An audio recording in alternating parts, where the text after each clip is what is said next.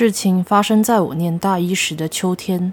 漫长暑假结束后，又经过几周，就在大家收心收得差不多之际，某天下午一点左右，接到有人 K 的来电。我找到了有趣的东西，快过来我家吧！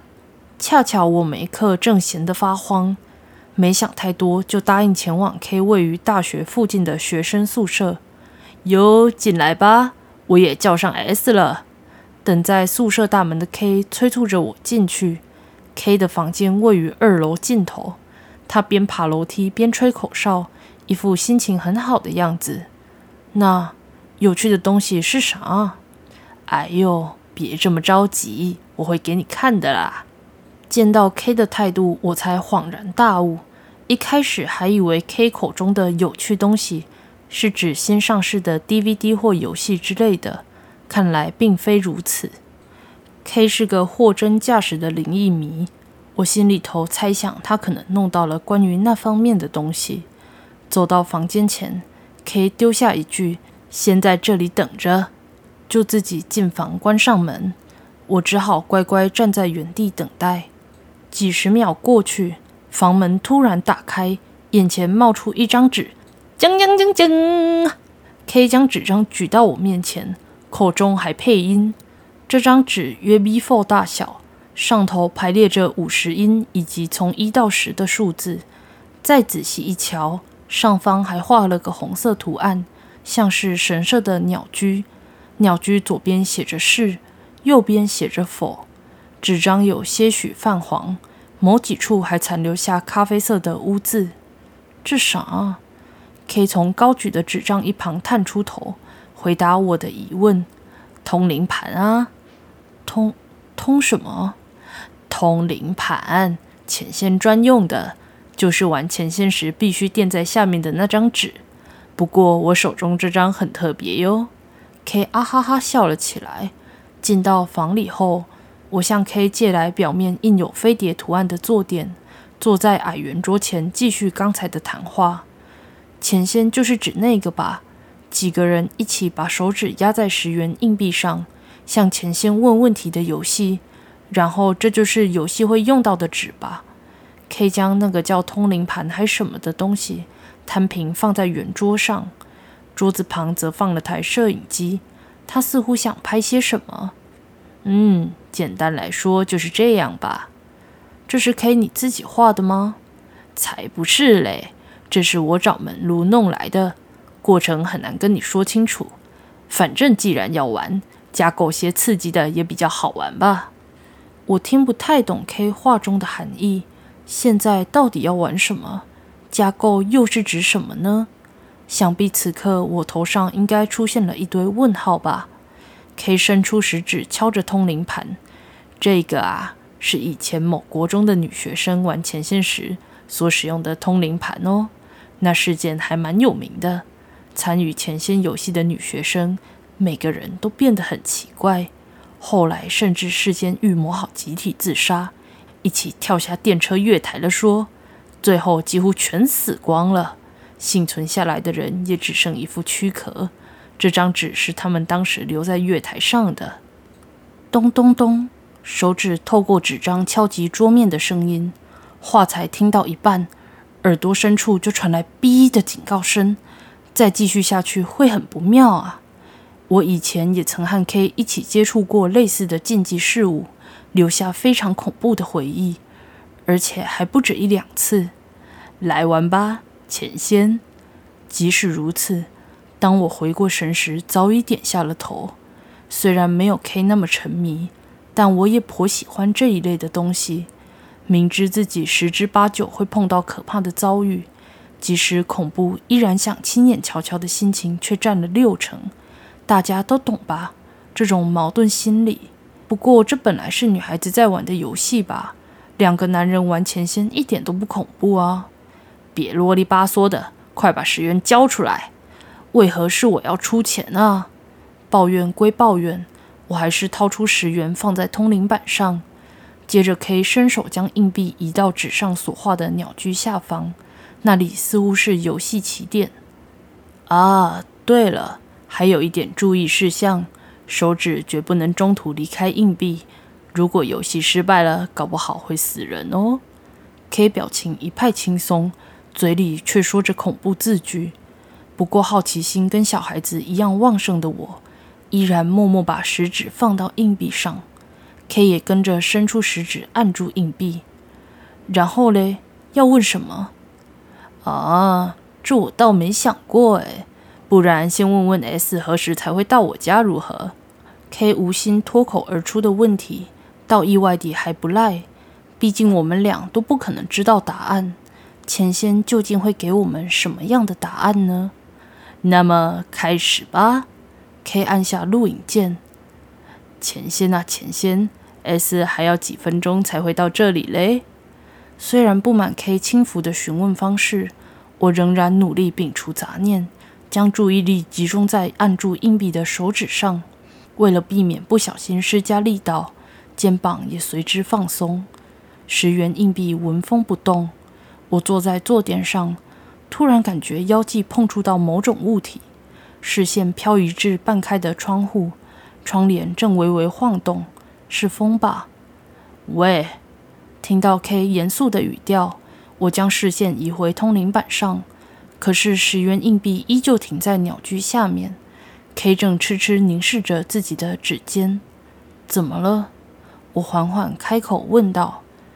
哎，这个十块是古钱吧？哦，真的诶。钱先用的硬币玩完之后必须处理掉才行吧？真浪费呀！呼，我松了口气。十元硬币没有动静。我们又聊了些关于十元古币的事。比方说，拿去钱币店可以卖到三十元，昭和三十三年的身价最高。不过拿去买东西，还是只价值十块钱等等。正当我们讲着乐色话的时候，耳边传来敲门的声音：“喂，我在门外。”是 S。不等我们回应，S 就自行打开门走了进来。哟，你们两个在干嘛？我和 K 互看一眼。看了也知道吧，我听说有啥有趣的东西才过来看看。你们别净做些无聊事好吗？喂，S，前些哪里无聊了？全部。S 从 K 房里的书架挑了本书后，独自走到角落坐定，开始翻阅。你家还是跟以前一样，只有这种乱七八糟的书。我和 K 又看了看彼此，K 耸耸肩，我不禁笑了起来。这时才注意到十元硬币的位置，它到刚才为止还停在鸟居下方。不过几秒的时间，搞不好连眼都还没眨一下，五十音上头排列着一到十的数字。十元硬币现在正位于数字列最左边的零上头。我一时之间说不出话来。K 好像也注意到了，我绝对没有故意移动硬币，甚至连他是什么时候跑到那的都不知道。明明食指还好好的压在硬币上头，我望向 K，他急忙摇头，换成 K 一脸欲言又止的模样。我也对他摇摇头，继续这样下去也无法得知来龙去脉。于是我再度提问：“钱仙啊，钱仙，现在移动十元硬币的是你本人吗？”话才说完，硬币就移动到是。没想到硬币能如此平稳的在纸面上滑动。你真的是钱仙吗？硬币在市上头不停转动，像是化缘一样。哇！S，你快过来看看啦！K 兴奋的大喊。原本埋首于书本中的 S，一脸不耐烦的走过来。怎样了？你很吵诶。动了动了，钱仙刚刚动了哟。我代替兴奋到只能不停重复“动了”两个字的 K，向 S 说明事发经过。S 一脸不为所动，用鼻子哼了声。啊，还有啊，这个是叫做通灵盘吧？这张纸也大有来头哦。听说是以前玩钱仙，玩到后来集体自杀的国中生留下的。S 听到后，忽然像是想起了什么。咦，我记得没错的话。前先用过的纸玩过一次，就必须烧掉或者撕毁，不是吗？什么？完全不知道有这种规矩。我看着 K，但 K 还没出声，硬币就不停在市上面打转。K 见到后笑得满脸无奈。似乎是这样，没错。听说重复使用的话，下场会很惨。说的具体点，就是请神容易送神难。咦，什么？难道刚才说的加购是指这个？假如送不走前线的话，会怎样？我害怕的在脑中想象，会被附身吗？莫非之后就像那些自杀的国中生一样？小剧场开演的期间，硬币仍然持续在市上头转圈，而且移动速度还越来越快。但我的食指却像被紧紧吸住般离不开硬币。现在是什么情况啊？硬币离开了市，开始四处移动。它敏捷地滑来滑去，跟条虫一样。定睛一看，硬币的移动其实有规律可循。它不断重复表示着同一句话：“为什么都不问问题呢？”K 的额头慢慢浮出一层细汗，我应该也是满头大汗。怎么办？该怎么办？S 此时发出了一声长长的叹息。浅仙啊，浅仙，三百六十五乘以七百八十五是多少？这问题仿佛像是一朵花盛开在沙漠中，既不自然，却又显得理所当然。十元硬币戛然而止。时间到，答案是二十八万六千五百二十五。你不好好作答，我会很伤脑筋的。唉，算了，接着下一题。我和 K 同时张大嘴看着 S，在这之前，你们两个先闭上眼，别睁开哦，眯眼也不行。S 到底想做什么？我一头雾水，听从 S 的指示，闭上双眼。前些，你知道“不觉惊动”这个词吗？一片漆黑中，能感觉到手腕正在移动。这样啊，那你拼拼看这个词的注音。我知道硬币正在滑动，不过比起先前，现在速度缓慢许多。我明白了。啊，你们也可以睁开眼了。我张开眼，十元硬币停在卡行的窟上，一动也不动。原本放在桌旁的摄影机，不知何时被 S 拿在手上。看看这个吧。K 关掉摄影模式，开始播放之前拍摄的画面。快转过最初的片段，瞬间来到 S 指示我们闭上眼睛的地方。这样啊，那你拼拼看这个词的注音。画面中的十元硬币依照 S 的指示开始移动，它的移动路径毫无章法，完全没通过不觉惊动的拼音上头。这样你们应该明白了吧？S 按下暂停键。